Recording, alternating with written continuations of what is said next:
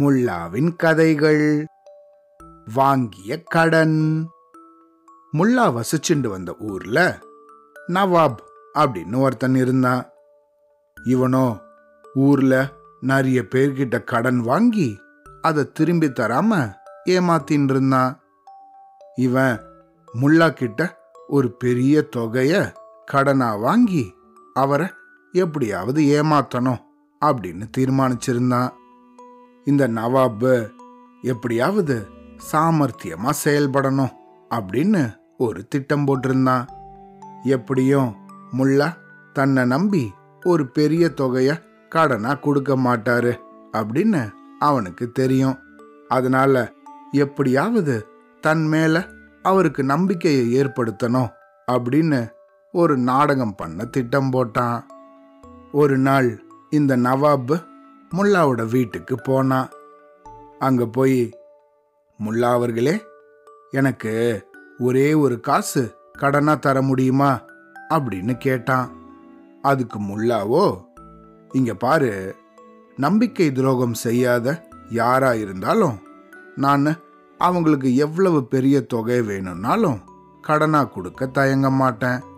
நீயோ ஒரே ஒரு காசு தானே கடனா கேட்குற இதில் நீ நம்பிக்கை துரோகம் செய்யாமல் இருந்தன்னா பத்தாயிரம் காசு கேட்டாலும் உனக்கு கடனாக தரேன் அப்படின்னு சொல்லி இந்த நவாபுக்கு ஒரு காசு கடனாக கொடுத்தாரு முல்லா.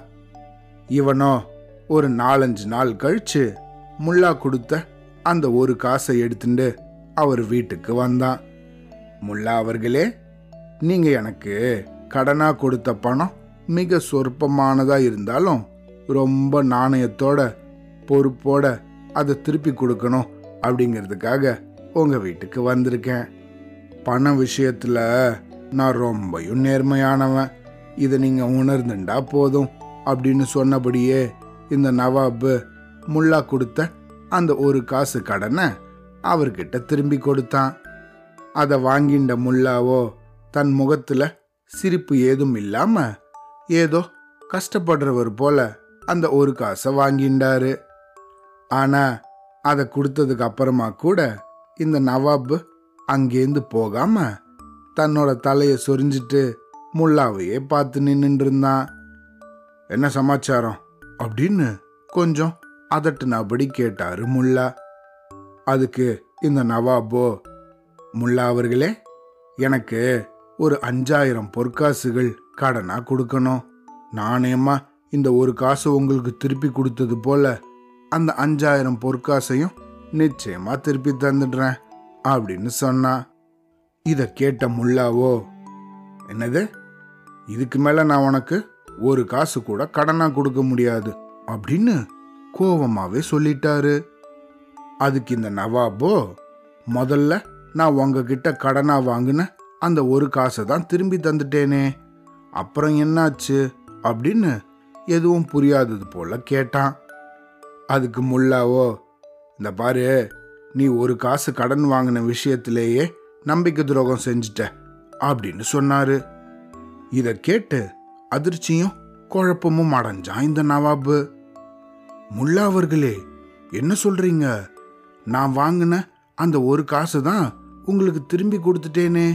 அப்புறம் எப்படி நம்பிக்கை துரோகம் செஞ்சதா சொல்றீங்க? அப்படின்னு கொஞ்சம் குழம்பி போய் முல்லா கிட்ட கேட்டான். அதுக்கு முல்லாவோ? ஆமா நீ எனக்கு நம்பிக்கை துரோகம் தான் செஞ்சிட்ட. நான் உனக்கு கடனா கொடுத்த அந்த ஒரு காசை எனக்கு நீ திரும்பி கொடுக்காம ஏமாத்திடுவேன்னு நம்பின. ஆனா நீயோ அதை திரும்பி கொடுத்துட்ட. அதாவது நான் என்ன நம்புனனோ அதுக்கு மாறாக நீ நடந்துட்ட. அதனால இதுவும் கூட நம்பிக்கை துரோகம் தான் அப்படின்னு சொன்னாரு. அதனால இனிமே உனக்கு ஒரு காசு கூட கடனா தரமாட்டேன் அப்படின்னு சொன்னபடி கோவமா தன் வீட்டுக்குள்ள எழுந்து போயிட்டாரு. அவ்வளோதான்